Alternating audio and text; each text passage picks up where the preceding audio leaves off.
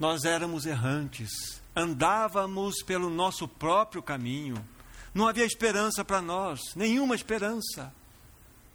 Mas Ele olhou para nós com misericórdia, Ele deixou seu trono de glória, deixou a sua coroa real, que sobre Ele merecidamente sempre estava, e hoje encontra-se.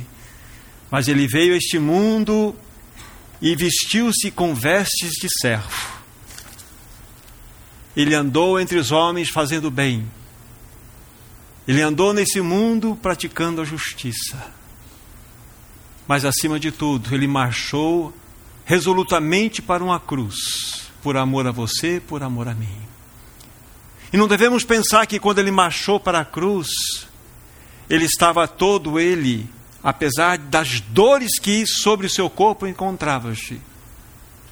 Mas ele não foi como um derrotado para a cruz. Ele marchou como um rei por aquela, por aquela estrada, por aquele caminho que ele foi. Ele deu a sua vida por nós, amados irmãos e irmãs. Então, como não adorar esse Senhor maravilhoso? Ele derramou o sangue dele precioso naquela cruz. Não há pecado ou culpa que seja maior do que o poder do sangue de Cristo. Irmãos, a única realidade que nos faz capaz de estarmos presentes diante da face dele é o próprio sangue que ele derramou naquela cruz. Então, nos apropriemos dessa verdade, desse sangue glorioso. É por ele que nós podemos desfrutar da sua doce e maravilhosa presença. Que ele seja honrado nas nossas vidas, amados irmãos e irmãs que ele seja realmente o principal, o primeiro nos nossos corações. E se ele tem nos reunido nessa noite aqui, é porque ele deseja nos falar. E os nossos corações devem estar totalmente abertos para que ele fale a sua palavra. Vamos orar, vamos pedir a direção do Espírito, para que tanto o que fala como aquele que ouve, da mesma forma, possa ser impactado pela revelação da palavra nessa noite. Querido Pai Celestial, nós pedimos, abra a tua palavra nesta noite, mostra-nos a urgência do tempo em que nós vivemos. Abra o nosso entendimento para compreendermos que o tempo se abrevia. Ó oh, querido e bondoso Pai, ajuda-nos a estar preparados para aquele glorioso encontro com o amado da nossa alma, o nosso querido Jesus. Nesse nome precioso é que nós nos dirigimos a Ti em oração. Amém. Preparando-se para a volta de Jesus. Este é o encargo que nós temos que partilhar nessa noite com os amados irmãos.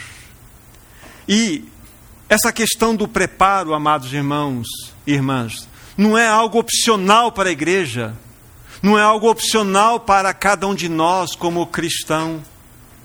É, na realidade, uma necessidade imperiosa este preparo para que nós possamos estar adequadamente vestidos quando vamos, naquele momento, nos encontrar com o nosso amado Senhor Jesus. É imperiosa essa necessidade, por quê? Para que não se cumpra em nós o final do texto que encontra-se, não precisam abrir. 1 João capítulo 2, versículo 28. Lá vocês vão encontrar na parte final desse texto. Para que dele nós não nos afastemos envergonhados na sua vinda. Que texto que deve falar no nosso coração. Para que dele nós não nos afastemos envergonhados na sua vinda se isso está aqui, porque é possível acontecer. Então nós precisamos estar preparados, queridos irmãos e irmãs, para a volta do nosso amado Senhor Jesus Cristo. Vamos ler aqui algumas porções iniciais das Escrituras Sagradas que apontam exatamente para essa promessa gloriosa da sua volta. Primeira citação, Hebreus capítulo 10. Hebreus capítulo 10, o versículo é o 37. A palavra de Deus diz assim: porque ainda dentro, dentro de pouco tempo aquele que vem virá e não tardará. Olha que promessa maravilhosa. Mais um texto para que você guarde aí, dentre aquelas centenas de outros que temos no registro das Escrituras Sagradas que falam a respeito da segunda vinda do Senhor Jesus. Porque ainda dentro de pouco tempo, aquele que vem virá e não tardará. Livro seguinte, Tiago, capítulo 5, versículo 8. A palavra de Deus diz assim: Sede vós também pacientes e fortalecei o vosso coração, pois a vinda do Senhor está próxima. A vinda do Senhor está próxima. Mais um texto para vocês registrarem aí dentre tantos outros que nós temos nas Escrituras Sagradas. E vamos mais uma pequena porção do livro de Apocalipse, no capítulo 22. Apocalipse, capítulo 22. Aqui, a fala é do próprio Senhor Jesus Cristo, nesses iniciais que eu vou mostrar para vocês. Versículo 7. Apocalipse 22, versículo 7. Eis que venho sem demora. Bem-aventurado aquele que guarda as palavras da profecia deste livro. O que Jesus está dizendo para você, meu irmão, minha irmã, eis que venho sem demora. Versículo 12: Eis que venho sem demora, e comigo está o galardão que tenho para retribuir cada um segundo as suas obras. Novamente ele fala para você, meu irmão, minha irmã, ele fala para a igreja: Eis que venho sem demora. E o versículo 20: Aquele que dá testemunho destas coisas diz, o que ele diz? Certamente venho sem demora. Amém? Vem, Senhor Jesus. Então nós temos diante dos nossos olhos esses textos que sempre trazem luz ao nosso coração de que o Senhor, ele breve voltará. A grande questão é: estamos preparados para a volta do Senhor? A preciosa promessa precisa realmente mexer com o nosso coração. Essa verdade gloriosa da vinda dele, que ele virá nos buscar, precisa fazer a diferença em nossas vidas. Amados irmãos, a cada dia que passa, a cada momento que passa, nós nos aproximamos daquele glorioso encontro com aquele que é o amado da nossa alma. E este tem sido, e esse tem sido um sentimento que tem permeado no coração de muitos irmãos, não só dentro da nossa realidade, mas na comunhão que temos tido com outros irmãos de outras localidades, mesmo em outros países, este sentimento tem crescido no coração de todos os santos. O Senhor está voltando. A questão é: estamos nós nos preparando para adequadamente receber o amado da nossa alma? Esse é o ponto.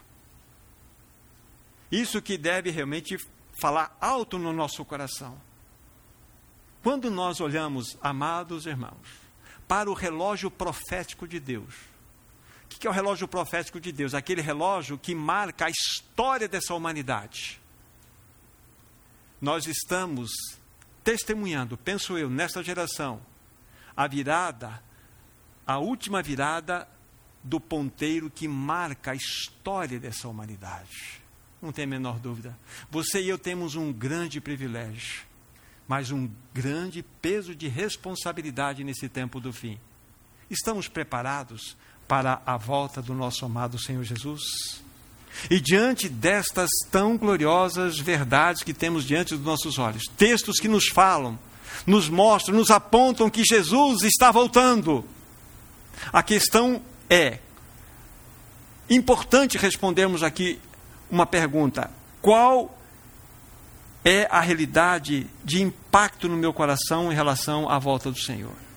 Quando você ouve a respeito da vinda do Senhor, de que modo isso tem impactado o seu coração? De que maneira isso tem afetado o meu coração? Cremos, amados irmãos, cremos todos que aquele dia se aproxima e algo precisa acontecer nas nossas vidas. Digo primeiramente para mim, penso que eu posso dizer por vocês também. Nós não podemos continuar mais os mesmos. Diante de uma grande realidade, de uma grande promessa que é a volta do Senhor, nós não podemos continuar os mesmos.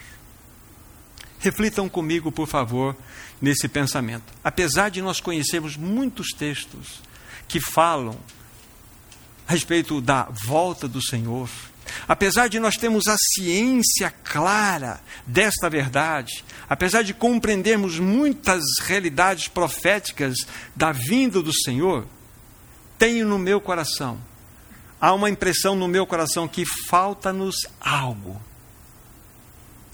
Falta-nos alguma coisa. Deixo já começar a dizer alguns pensamentos sobre aquilo que acho que falta. Nossos corações não estão ardendo. Nossos corações não estão em chamas, ou não ficam em chamas quando ouvimos a tão gloriosa promessa da volta do nosso amado Senhor. Parece-nos que é mais um estudo bíblico a respeito de um assunto que gera até curiosidade em nós. Mas será que estas verdades têm de fato impactado o meu coração? Têm impactado o coração dos meus irmãos? Por que, que os, o meu coração não está em chamas? Por que, que o teu coração não está ardendo quando você e eu ouvimos essa palavra? Amados irmãos, penso que esta promessa da volta do Senhor precisa incendiar os nossos corações. Essa promessa da volta do nosso amado Senhor precisa de tal forma colocar fogo dentro do nosso ser. As nossas vidas precisam ser orientadas por essa gloriosa promessa. Vocês se lembram que em mensagens anteriores eu disse que Maranata, que é uma expressão, ora vem Senhor Jesus, era um modo pelo qual os cristãos se cumprimentavam e se despediam. Maranata significa, ora vem Senhor Jesus. Aqueles irmãos viviam aquecidos com essa verdade. E a minha oração, a nossa oração deve ser: Senhor, aqueça o nosso coração, venha incendiar as nossas vidas diante de uma verdade tão gloriosa como esta. Nós não podemos ficar acanhados diante de uma tão gloriosa notícia como esta. Nossos corações precisam queimar diante dessa notícia, amados irmãos e irmãs. A volta do nosso Senhor Jesus Cristo. Por isso que a nossa temática hoje é preparando-se para a volta de Jesus Cristo. Como estou insistindo, essa verdade precisa impactar o nosso viver diário. E o que nós vamos fazer nesse momento agora é considerar alguns exemplos nas Escrituras Sagradas de vidas que foram governadas pelo fogo, vidas que foram governadas por um incêndio que tomava conta do interior desses irmãos que vamos citar aqui para vocês. E daqui nós vamos verificar o quão nós necessitamos desse fogo interior, desse queimar interior, para que nós possamos estar nos preparando adequadamente para a volta do nosso amado Senhor. Primeiro exemplo, Atos dos Apóstolos, capítulo 17. Atos dos Apóstolos, capítulo 17, Vamos ler aqui dois versículos, o 6 e o 7. Atos 17, 6 e 7. Depois nós vamos explicar um pouquinho mais, é, melhor o contexto. Atos 17, 6 e 7. Diz assim a palavra do Senhor. Porém, não os encontrando, arrastaram Jason e alguns irmãos perante as autoridades, clamando: Estes que têm transtornado o mundo chegaram até aqui, os quais Jason hospedou. Todos estes procedem contra os decretos de César, afirmando ser Jesus outro rei. Estes que têm transtornado o mundo é a referência de Paulo e Silas. Então, se nós voltarmos um pouquinho, pouco a, um pouquinho a história, nós não precisamos ler, mas eu vou colocar para vocês, no capítulo 16 do seu final, de Atos dos Apóstolos, vocês se lembram, Paulo e Silas, eles estavam em Filipos e lá eles foram presos por serem responsáveis pela libertação de uma escrava do, de Satanás, aquela jovem adivinhadora. E isso custou para eles a prisão. E depois de terem tomado muitas chibatadas, foram lançados num cárcere interior. E a Bíblia fala depois, por volta da meia-noite, depois desse, dessas coisas, eles oravam e cantavam louvores a Deus. Homens que pegavam fogo dentro do coração estavam ali olhando simplesmente para o Senhor. E depois deles terem sido soltos, só para vocês terem uma ideia, depois deles estarem orando e cantando louvores a Deus, Deus mandou um terremoto e aquela prisão sofreu um abalo. O carcereiro ia fazer ou cometer um suicídio e Paulo falou assim: Não te faças dano algum, porque todos estamos aqui. E a partir daí tem o desenrolar de toda a história até o final do capítulo 16, que o carcereiro e toda a família é convertida ao Senhor.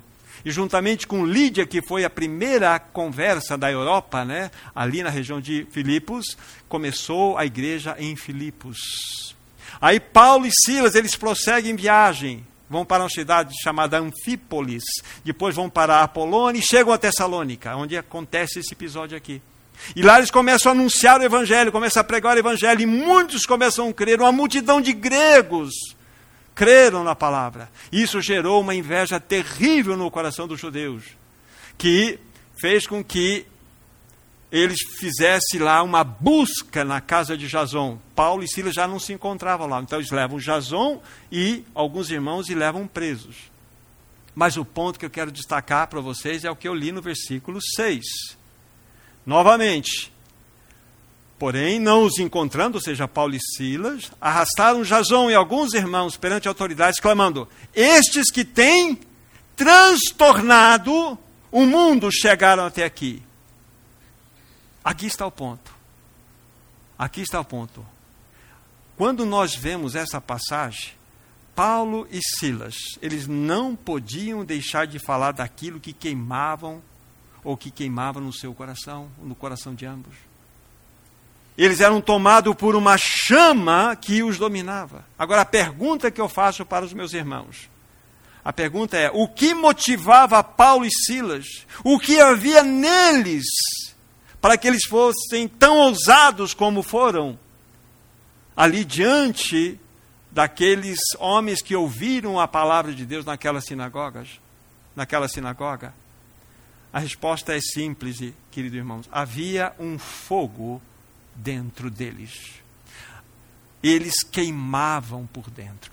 Daqui a pouco vocês vão entender isso que eu quero falar para vocês. Havia um fogo no coração deles um fogo que não existe na igreja hoje.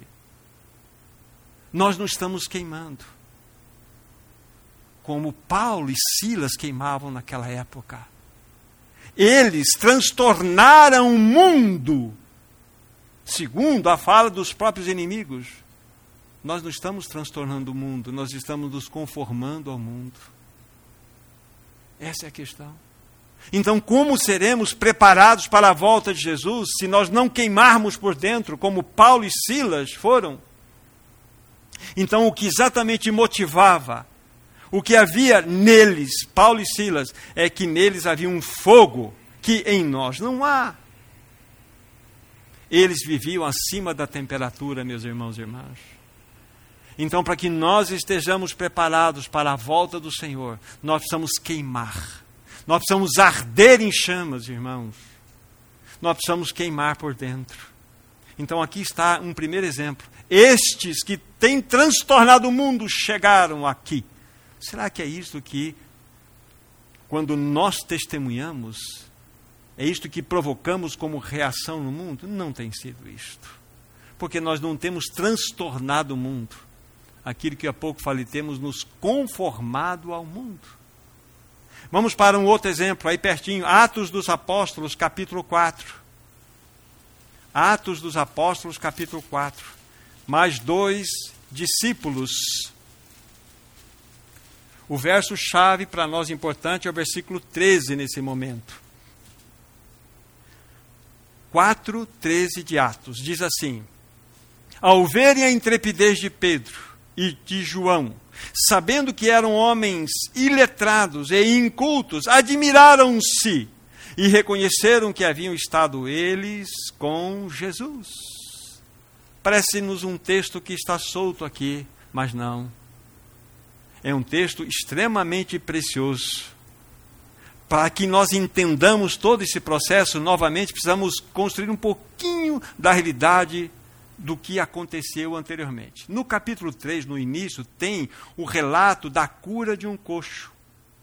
E a cura de um coxo aconteceu na entrada da porta chamada Formosa, lá no templo. Essa é a porta dourada, onde aquele coxo estava, para pedir esmolas. Aí Pedro e João estão entrando por ali e este coxo estende a mão para pedir esmolas para Pedro e João. Aí veja versículo 4 comigo. Fitando Pedro, fitando juntamente com João, disse: Olha para nós. Para onde ele pediu para? Olhem para nós. Ele olhava, os olhava atentamente, esperando receber alguma coisa. Olhando para eles, Pedro pediu para que olhasse para João e ele. Mas o que Pedro disse então, como porta-voz, não possuo prata, olha para nós, o que você quer, você não vai encontrar em nós. Não possuo prata nem ouro, mas o que tenho, isso te dou. Em nome de Jesus Cristo, o Nazareno anda. O que aconteceu? Imediatamente aquele escoxo, né? Ele se levanta, se levanta e começa a saltitar e entra no templo dando glórias, louvores ao Senhor, e admiração tomou conta de todos aqueles que estavam à sua volta. Aí Pedro faz um discurso maravilhoso naquele tempo, que é o seu segundo discurso depois do Pentecostes. E esse discurso vai gerar um fruto muito grande. Mas ao mesmo tempo vai gerar o que? Uma inveja nos religiosos. Aí então ele será preso. Mas o fruto do discurso fez com que fossem acrescidos ali muitos e muitos irmãos, chegando à totalidade de quase 5 mil homens que foram convertidos, somando com aquela primeira leva de convertidos que aconteceu no primeiro discurso. Então, Pedro e João são presos, são levados para deporem diante do sinédrio. E lá o sinédrio, composto de 71 membros, começam então a interrogar, a interrogar. Aí, vamos junto agora no capítulo 4, mais um instantinho, vocês vão entender o que significa queimar por dentro. Versículo 8. Então Pedro, cheio do Espírito Santo, lhes disse: autoridades do povo e anciãos, cheios do Espírito Santo, homens que queimavam, homens que ardiam no coração porque eram cheios do Espírito Santo. Então aqui nós estamos vendo exemplos de homens que viveram debaixo de um fogaréu, homens que ardiam e dava um testemunho claro de toda a experiência que tiveram com o Senhor Jesus Cristo. Então, depois de todo aquele interrogatório, aí vem a fala do versículo 13, que nós lemos para vocês. Ao ver a intrepidez ou, ou, ousadia de Pedro e João, sabendo que eram que homens iletrados, incultos, admiraram-se e reconheceram que eles haviam estado com Jesus. O que havia em Pedro? O que havia em João, amados irmãos? Eles eram iletrados, eles eram incultos, não tinham faculdades. Mas eles andavam com Jesus. Eles andavam com Jesus. E no versículo 8, conforme nós lemos, era homens cheios ou cheios do Espírito Santo. Aqui está a diferença. Como nós vamos nos preparar para a volta do Senhor? Queimando, irmãos queimando, realmente produzindo essa chama maravilhosa.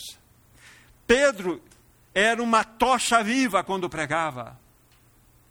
João era uma tocha viva quando testemunhava. Paulo era uma tocha viva. Silas era uma tocha viva.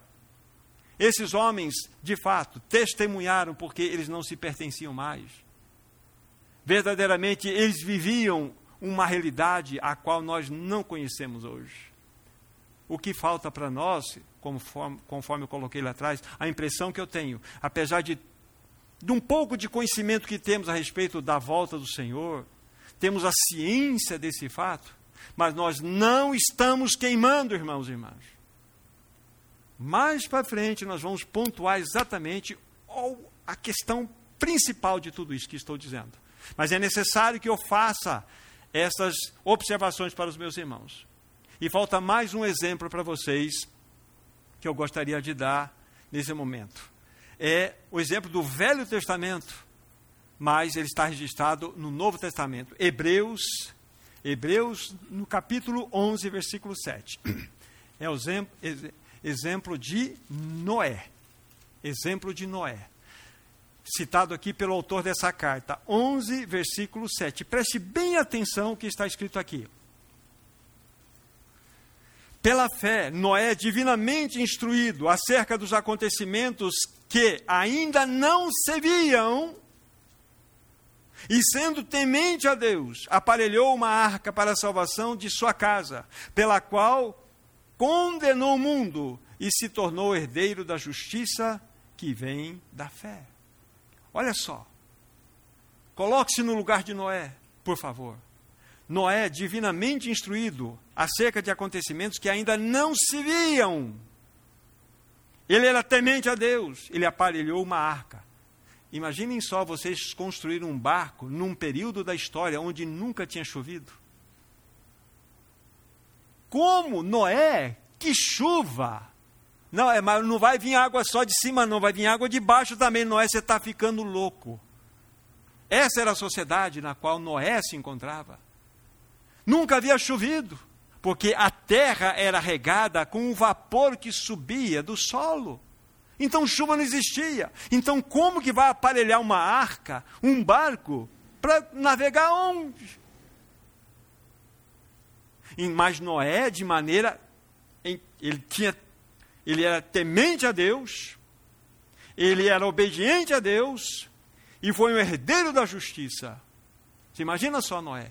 Noé queimava por dentro. Noé tinha um fogo no seu coração. Ele viveu numa época, queridos irmãos e irmãs, onde a sociedade era inteiramente mergulhada na imoralidade e na corrupção na perversidade da mais alta esfera que você possa imaginar. O Senhor Jesus Cristo mesmo nos disse no seu livro de Mateus capítulo 24 que nos últimos dias os dias seriam semelhantes aos dias de Noé. Não só de Noé, mas também de Ló. E a reedição desse tempo já está diante dos nossos olhos nós iremos cada vez mais, infelizmente, ver um grau elevado mais e mais de perversidade e imoralidade na sociedade humana. E o que aconteceu? Noé foi levantado por Deus naquela ocasião. E ele aparelhou uma arca. Ele viveu uma vida de justiça. A Bíblia fala, não precisam ir lá, em Gênesis 6, 9, ele, é, ele era considerado justo e íntegro por Deus. Um homem que queimava no seu coração. Estes homens fizeram a diferença no seu tempo. Paulo e Silas, Pedro e João, Noé dentro do seu tempo. Eles ardiam em chamas no interior, eram fiéis ao Senhor eles não se acovardavam diante dos acontecimentos, não se acovardavam diante das ameaças da sociedade. Eram homens fiéis ao Senhor. Eram homens que viviam um testemunho genuíno.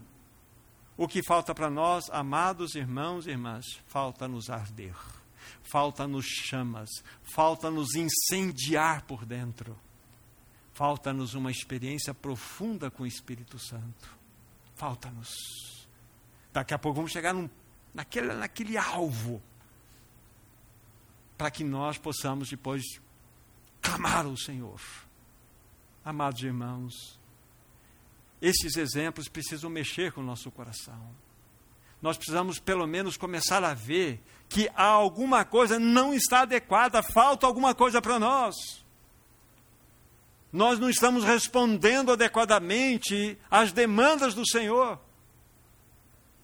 O que de diferente tem acontecido na minha vida, na minha experiência, que os irmãos possam observar e que eu possa observar nos meus irmãos? Parece-nos que nós entramos num ponto de estabilidade e não avançamos. Irmãos, nós precisamos pegar fogo por dentro. Não é uma obra da carne, mas nós precisamos ser incendiados por dentro. E estes homens nos ajudam a pensar, porque eles fizeram a diferença na sua geração. Há tantos outros exemplos na história bíblica. Você pode pegar José, você pode pegar Daniel, você pode pegar a história de Sadraque, Mesaque e Abednego dentro do contexto do livro de Daniel. Você pode pegar tantos outros que fizeram diferença na sua geração. Será que o Senhor pode contar com você, meu irmão, minha irmã? Senhor, começa comigo, põe fogo em mim, Senhor. Quero ser uma tocha viva nesse tempo do fim. Para que de fato eu esteja preparado para a tua volta, para que eu possa contagiar outros irmãos. Agora, queridos e amados, olhemos para a nossa geração. Nós não temos transtornado o mundo pela terceira vez vou dizer, nós temos nos transformado conforme o mundo é. Nós não temos tido autoridade espiritual. Nós não conseguimos dizer assim: eu não tenho ouro nem prata, mas o que eu tenho, isso te dou. Em nome de Jesus, anda. A igreja não tem essa autoridade mais. Nós não temos mais ousadia nós não podemos mais dizer, assim diz o Senhor. Por quê, irmãos? As pessoas não observam que nós estamos andando com Jesus.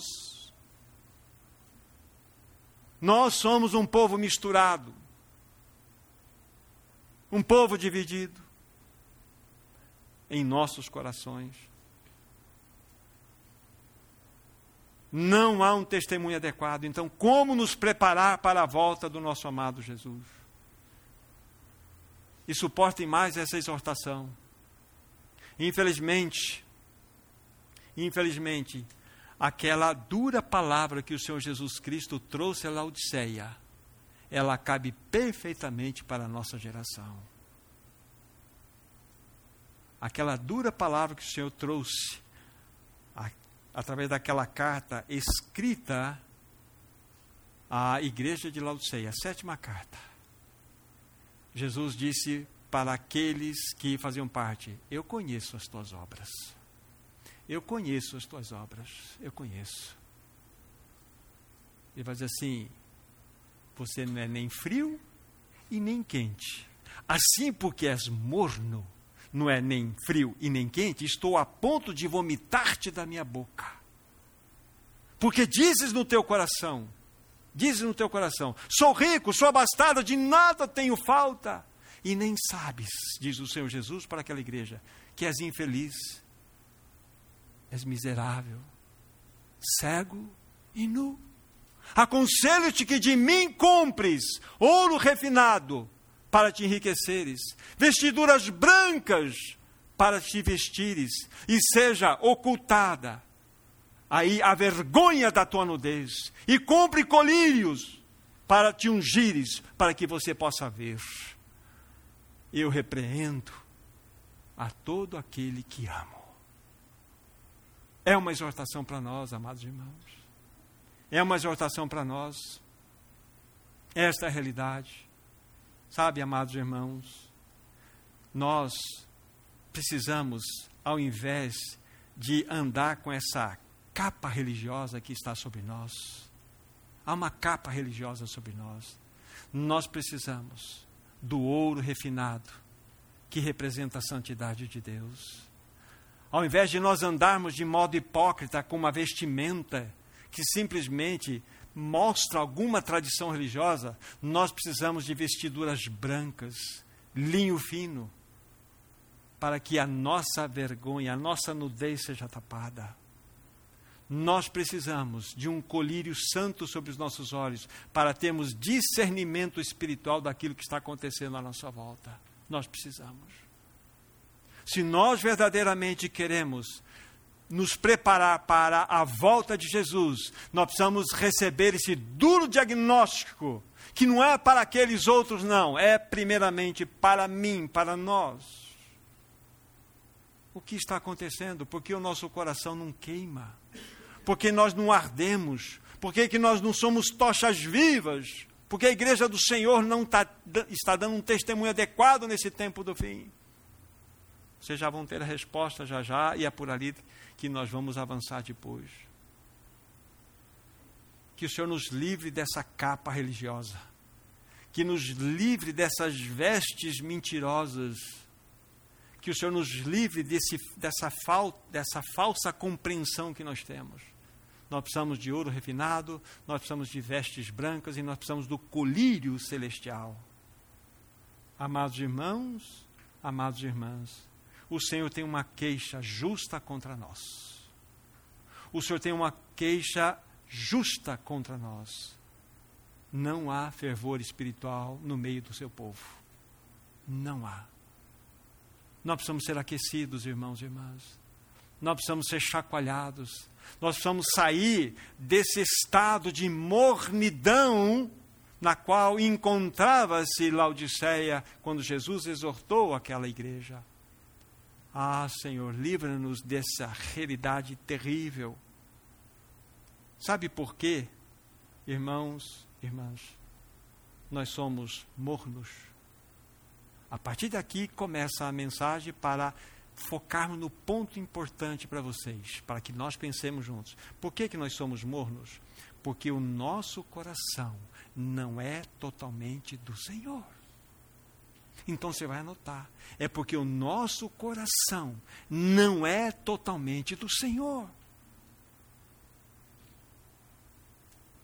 Responda para você mesmo diante do Senhor.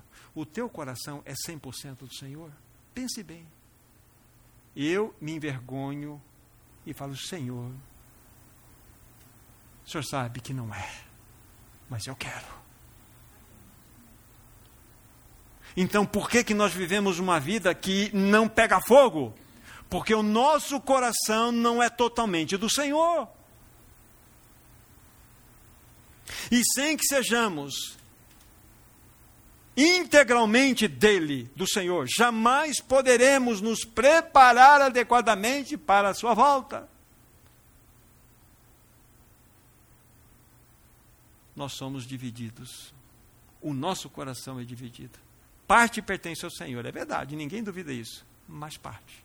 O Senhor não será contentado com 90% do seu coração, nem com 99% dele. Ele se contentará com 100% do teu coração. E aí que está a grande peleja, aí que está a grande luta que acontece em nós. Então, deixe-me afirmar, sem que integralmente o nosso coração seja completamente colocado nas mãos do Senhor, não haverá um testemunho, um preparo adequado para a volta do Senhor Jesus. Por que Paulo e Silas? Por que Pedro e João? Por que Noé?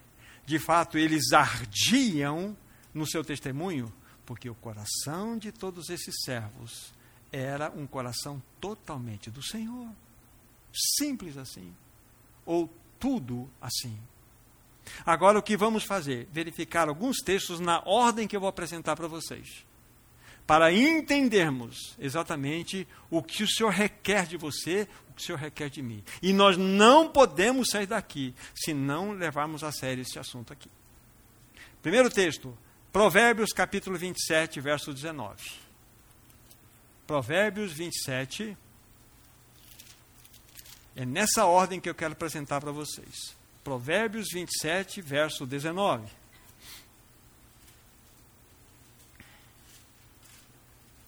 Diz assim: Como na água o rosto corresponde ao rosto, assim o coração do homem corresponde ao homem. Provérbios 27, 19. Como na água o rosto corresponde ao rosto. Isso fala da face externa. Assim o coração do homem, a face interna, corresponde ao homem. Então guarde bem esse texto. E que eu quero dizer, o que a palavra de Deus quer dizer quando ela cita coração, a integralidade do nosso ser. Quando a Bíblia usa aqui esse termo coração, ele está falando da integralidade do nosso ser. Quando então o nosso coração é totalmente do Senhor, então temos absoluta certeza de que nós não nos pertencemos mais, pertencemos a Ele. Um outro texto para seguir a sequência do raciocínio. Provérbios capítulo 4, verso 23. Provérbios 4, verso 23. Uma vez que nós já vimos nesse verso, que já insistimos, né, que o, o coração corresponde o próprio homem, o que ele é. Então veja a orientação, capítulo 4, versículo 23. Sobre tudo que se deve guardar, guarda o coração, porque dele procedem as fontes da vida. Então, vocês percebem que o coração a integralidade do nosso ser, ela precisa ser completamente guardada, protegida, porque é exatamente do coração que procedem as fontes da vida. Então vão pegando o raciocínio na maneira como está sendo colocado. Viram a importância do coração, estão vendo aqui a necessidade, a diretiva da palavra do Senhor para que, sobre todas as coisas que iremos guardar, há um em destaque, o coração. Porque é do coração que procedem as, a fonte, as fontes da vida. Agora, nós precisamos ler um outro texto. Um texto que está em Provérbios 23, 26. Agora, visto a seriedade de que percebemos pela palavra de Deus lida, Veja então esta fala aqui, Provérbios 23, verso 26. Dá-me, filho meu, o teu coração, e os teus olhos se agradem dos meus caminhos. Qual é o pedido do teu Senhor? Dá-me, filho meu, o teu coração. O que o Senhor requer de você, meu irmão, minha irmã? O coração, a integralidade do seu ser. Por que, que nós somos mornos? Por que, que nós não damos um testemunho adequado? Por que, que nós não estamos nos preparando para a volta do Senhor de uma maneira real? Porque, na realidade, nosso coração não pertence 100% a Deus. O nosso coração não pertence 100% a Deus. Então nós precisamos olhar passo a passo isso aqui. Então ficou claro a maneira como nós colocamos aqui à disposição desses três textos. A água mostra a face do homem, o coração mostra a face íntima do homem. Assim como o homem é no seu coração, assim ele é. Aí na sequência nós já vimos também sobre tudo que devemos guardar, devemos guardar o coração, porque dele procedem as fontes da vida. E por final nós vimos aqui um pedido do Senhor: dá-me, filho meu, o teu coração. Ele não quer absolutamente mais nada de você, ele quer o teu coração. Porque é a integralidade do teu ser. Isso precisa mexer conosco. Insisto, amados irmãos, somente quando o nosso coração for 100% ganho, iremos nos preparar adequadamente para a volta do nosso amado Senhor. O Senhor precisa, meu irmão, minha irmã, reinar em nosso coração o nosso coração precisa ter um único trono. E o que irá sentar nesse trono é o Senhor Jesus Cristo. Ele precisa ser o dono do nosso coração. Aí alguém pergunta: quem é este, né? Quem é este que pode chegar para mim ou para nós e dizer assim: dá-me, filho meu, o teu coração? Quem é este? Sabe quem é este, meu irmão, minha irmã? Este é aquele que foi considerado em todo o universo o mais digno, o único digno de tomar o livro, de abrir os selos. Quem é este que pede o teu coração? Quem é este? Este é aquele que, com o seu sangue, comprou para Deus, de toda tribo, língua, povo e nação. Este é Jesus. Jesus pede o seu coração. E se não for dado integralmente a Ele, 100% a Ele, Ele não vai acertar 50%, 60%, 90% ou 99%. Você continua ainda dividido e eu também. Então, por que somos mornos? Por que não damos um testemunho adequado? Por que, que a palavra não tem queimado o nosso coração? Porque nós não somos totalmente do Senhor. Nosso coração não pertence a Ele 100%. É este o qual me referi agora, sendo o glorioso, o mais digno do universo, que venceu tudo, está sentado no mais alto elevado do trono, ele está voltando para você nesse momento e fala assim: Filho meu, dá meu coração. Por que, que nós relutamos? É este Senhor que deseja ocupar o nosso coração, mas muitos Muitos são por demais. Muitos de nós somos apegados a nós mesmos. Nós somos grudados em nós. Quando o nosso coração, irmão, irmã, for totalmente dele, nós iremos pegar fogo. Porque uma vez que o nosso coração se torna dele, vamos ser cheios do Espírito Santo. O Espírito Santo terá como lidar conosco terá como agir em nós e através de nós. Seremos uma tocha viva, iremos arder por dentro e as pessoas verão por fora. E assim poderemos viver uma vida de testemunho. As pessoas irão ver em nós que, de fato, quando nós falamos Jesus está voltando, eles vão olhar, Jesus está voltando porque isso vai partir do nosso coração incendiado incendiado. Mas eu preciso alertar os meus irmãos para um grande perigo. Para um grande perigo, talvez o maior de todos os perigos, quando temos a luta para a entrega do nosso coração. Vamos pegar Ezequiel capítulo 14. Vocês vão entender o que eu quero falar. Ezequiel capítulo 14. Aqui nós vamos ver dois versículos, o versículo 4 inicialmente e o versículo 7 depois. Então, Ezequiel 14, verso 4. Preste bem atenção aqui o que a palavra de Deus está nos dizendo. Portanto, fala com eles e diz-lhes: Assim diz o Senhor Deus: qualquer homem da casa de Israel que levantar os seus ídolos dentro do seu coração e tem tal tropeço para a sua iniquidade, e vier ao profeta, eu, o Senhor, vindo ele, lhe responderei segundo a multidão dos seus ídolos. Olha aí, a operação do erro. Onde foi, foram levantados os ídolos? No coração. Olha só. Versículo 7.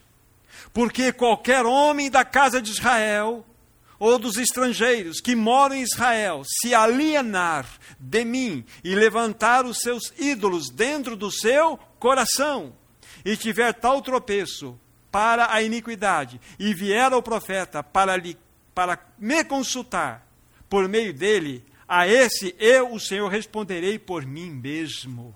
Aí é a palavra de juízo. Mas o ponto que nós estamos destacando aqui, onde encontra-se o levante desses ídolos no coração. Tudo aquilo que se interpõe entre nós e o Senhor é um ídolo e precisa ser removido. Há vários tipos de ídolos que nós podemos cultuar.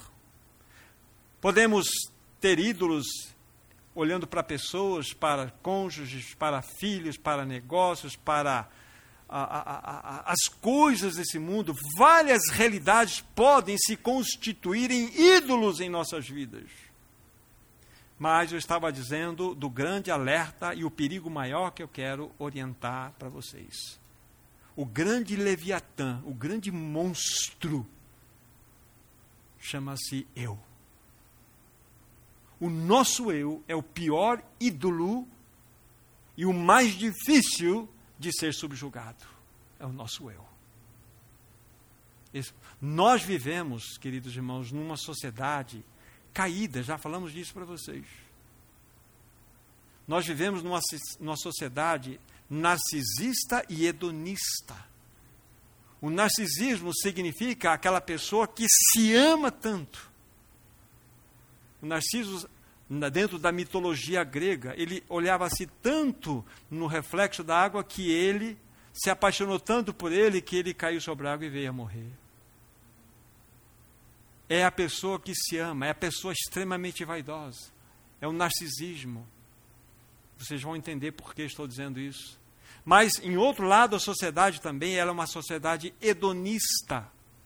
Em especial nesse tempo do fim, isso sempre aconteceu na história. Mas repetindo-se o que aconteceu na época de Noé, na época de Ló, o hedonismo, ou seja, o prazer como o fim maior de todas as buscas do homem, é o hedonismo. O prazer é o fim maior de tudo. Tudo pelo prazer. Hedonismo. Essa é a sociedade que nós nos encontramos. Agora, Satanás é tão ardiloso. Ele é tão ardiloso, ele é tão especialista que ele criou um mecanismo do homem cultuar a si mesmo. Certo irmão disse o seguinte: antigamente, né, vou ler minhas palavras, você, você tinha uma máquina de fotografia, você clicava aqui, né, você clicava de lá. Agora, o inimigo cria um sistema que você tem uma câmera que focaliza teu, teu olho, aqui você fica aqui, ó. Aí nós vamos tirando selfies. Aí nós, nós colocamos no nosso, na nossa mídia, no nosso Instagram, no nosso, nosso Facebook, e vamos logo no, nas curtidas, né? Então, o inimigo ele está criando uma sociedade amante de si mesma. Está exaltando o homem de tal forma, dentro desse contexto, é isso aí. Satanás cria os seus sistemas. Então, o pior, o mais terrível de todos os inimigos, ou seja, desses ídolos que vêm a nós, o pior dele, o pior deles é o eu. E enquanto, queridos irmãos e irmãs, que nós, de fato, não nos consagrarmos totalmente ao Senhor, não formos 100% dele, nós não sairemos da condição de mornos. Para que sejamos tochas vivas, nós precisamos experimentar essa entrega para que o Espírito Santo venha e faça de nós, sabe, essa tocha ardente que por onde quer que possamos ir, vamos incendiar as pessoas. Satanás é muito ardiloso. Esse celular que acabei de mostrar para vocês aqui, né, ou qualquer mídia, é uma benção nas mãos certas, mas pode destruir a tua vida. Você tem um mundo caído nas tuas mãos. Satanás, ele está presente. Ele distrai com pim. Quem será que mandou mensagem? Pim nós, fica, nós somos, é uma loucura. Satanás, ele é ardiloso. Irmão, irmã, esse ídolo é terrível, o eu é um leviatã, esse monstro que nos domina. E o que acontece? Enquanto nós não removermos dentro de nós esses ídolos, sejam quais forem eles, né, os externos, e esse ídolo interno, sabe o que vai acontecer com nós? Isaías 29, 13. Isaías 29, 13. É o que nós vamos apresentar ao Senhor. E Ele vai apresentar essa queixa para nós. Isaías 29, verso 13. O Senhor disse: Visto que esse povo se aproxima de mim com a sua boca e com os seus lábios me honra, mas o seu coração está longe de mim. E o seu temor para comigo consiste só em mandamentos de homens que maquinalmente aprendeu. Então é perfeitamente possível nós nos aproximarmos diante do Senhor, apresentar com cânticos, com louvores, com gratidão, de boca, de lábios. Onde está o coração? Está longe. Guarde bem isso, meu irmão, minha irmã. O teu coração precisa ser integralmente do Senhor. Mas sabe o que Satanás fala? Às vezes ele não fala audivelmente, mas nas nossas reações eu falar: Mas se você entregar o teu coração totalmente para o Senhor, você vai ser um caretão. Você vai ser um, um bobão, uma bobinha. Você vai perder o melhor dessa vida. Que melhor dessa vida? Se você, você é jovem, você vai deixar de curtir esse mundo. Que isso, essa questão de entregar para Jesus é de pessoas mais velhas. Curte a vida. Esta é a voz de Satanás. Meu irmãozinho, minha irmãzinha, não faça como eu fiz. Eu acordei muito tarde para o Evangelho.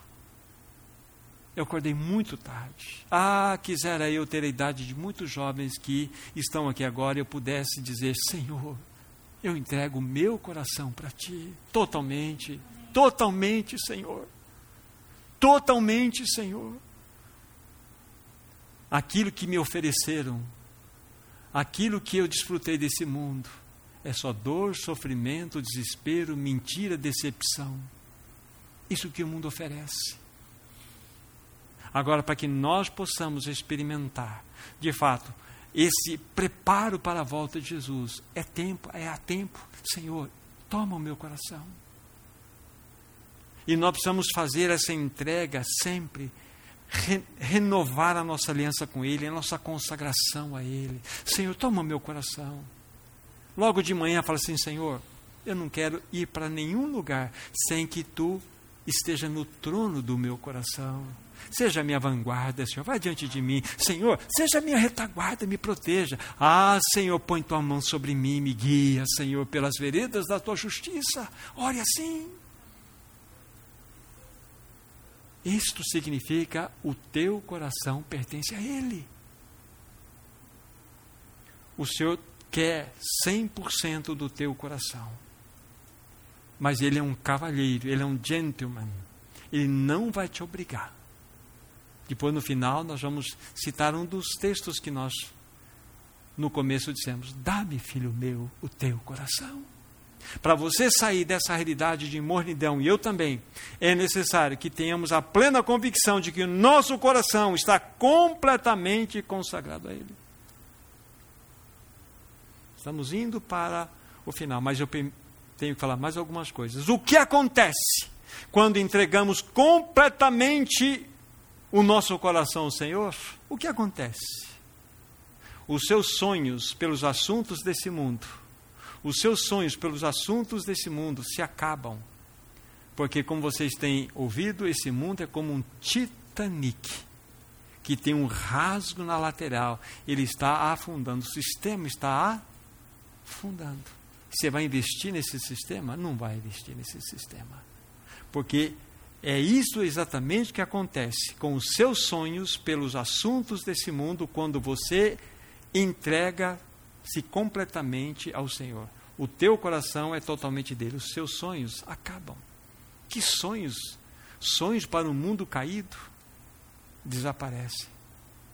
O que acontece quando você entrega totalmente seu coração ao Senhor, a sua vontade, a sua mente, as suas emoções são colocadas na cruz que é o lugar da vontade, da mente e das emoções, na cruz. Totalmente.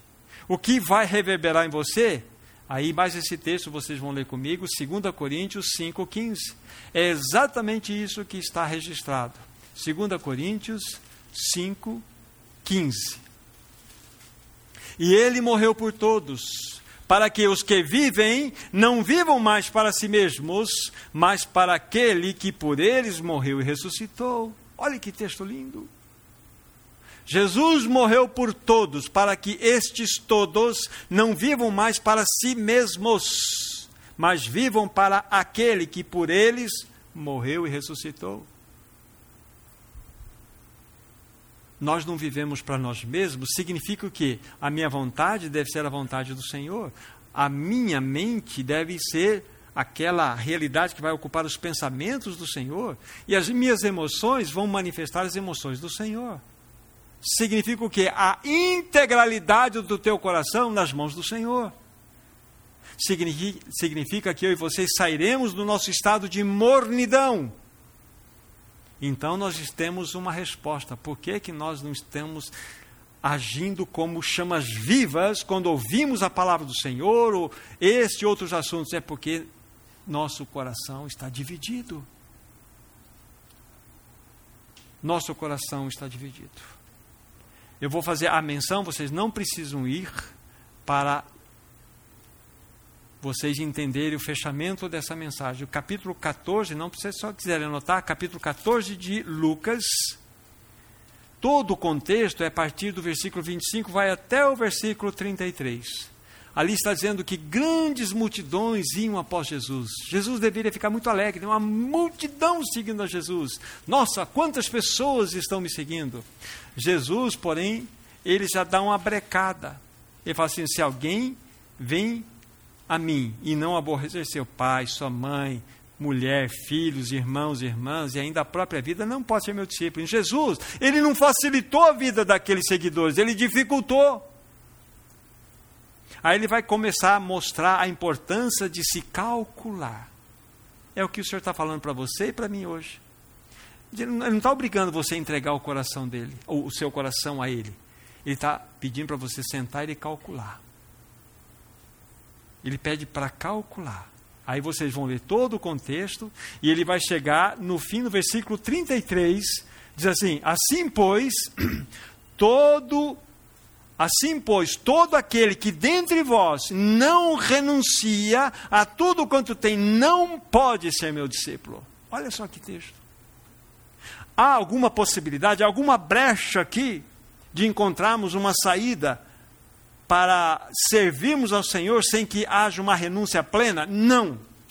E a renúncia plena significa significa o quê?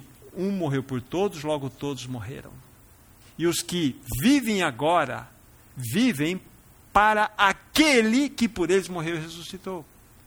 Para nós não ficarmos nesse estado de mornidão e entrarmos no estado de chama acesa é necessário que a cruz intervenha em você e em mim. Então, está diante de nós aqui, queridos irmãos e irmãs. Há tantas outras passagens que poderiam ser agregadas, mas nós estamos indo para o encerramento. Preparando-se para a volta de Jesus. Que gloriosa promessa é esta, que esperança maravilhosa para a igreja. Irmãos, ele virá nos buscar. Ele está desejoso, o noivo quer encontrar a sua noiva. O noivo quer abraçar sua noiva, quer beijar sua noiva, quer a igreja. Mas a igreja precisa estar vestida com vestes adequadas. Mas para isso, dentro da fala que temos tido hoje, é necessário que o nosso coração saia do estágio de mornidão e entre no estágio de aquecimento. Aí, como Pedro, como João, como Paulo, como Silas, como Noé e como tantos outros, nós poderemos ser tochas vivas nesse tempo do fim. E você vai incendiar a outro, meu irmão, minha irmã. Você vai contagiar a outro. Aí nós, de fato, entenderemos de fato o que a palavra quer nos dizer quando colocamos assim essa palavra em destaque, preparando-se para a volta de Jesus. É quando o nosso coração estiver 100% nas mãos desse amado Senhor. Para nos preparar então para a volta do Senhor, os nossos corações precisam pertencer àquele que deu a sua vida por nós. 100%. O teu coração pertence ao Senhor em que percentual? Difícil de nós medirmos, mas uma coisa é certa, não é 100% não é 100%. E o que eu vou fazer agora? Eu vou orar, concluindo esse momento da minha parte aqui. Orar, agradecer ao Senhor. Vou permitir que a Assembleia hoje se manifeste, se assim desejar. E vou permitir, baseado num texto que eu citei lá atrás, de Provérbios 23, 26. O Senhor vai estar dizendo para você: Dá-me, filho meu, dá-me, filha minha, o teu coração quem está pedindo não é o pregador, é o Senhor. E eu quero perguntar para você: o que você vai responder diante desse pedido hoje? O que? Dá-me, filho meu. Você vai falar, Senhor, eu vou pensar nesse assunto, vou lhe falar depois? Hoje é o dia, meu irmão, minha irmã. Hoje é o dia. Então vamos orar. Aí eu concluo minha parte. Os irmãos têm esse momento de liberdade e um irmão vem encerrar o tempo juntos aqui nosso maravilhoso Pai Celestial. Nós apresentamos a Ti os nossos pobres corações divididos. Por favor, conquista-os. Ganha-os para Ti. Tu sabes o quão dividido nós somos. Tu sabes o quão instáveis nós somos. Nós reconhecemos isto. Mas o que queremos fazer nesse momento é entregar nas tuas mãos os nossos pobres corações. Receba-os por tua infinita graça, Senhor. Nós ouvimos o teu pedido, Senhor. Dá-me, filho meu, o teu coração. Estamos fazendo isso agora. Entregando nas tuas mãos o nosso coração. Incendeie o teu povo nesse tempo do fim. Queremos viver como brasas vivas, como chamas, como incendiários, para dar um testemunho adequado, para que possamos apressar a tua volta, para que possamos estar preparados para aquele encontro glorioso. Em nome de Jesus. Amém, Senhor. Amém.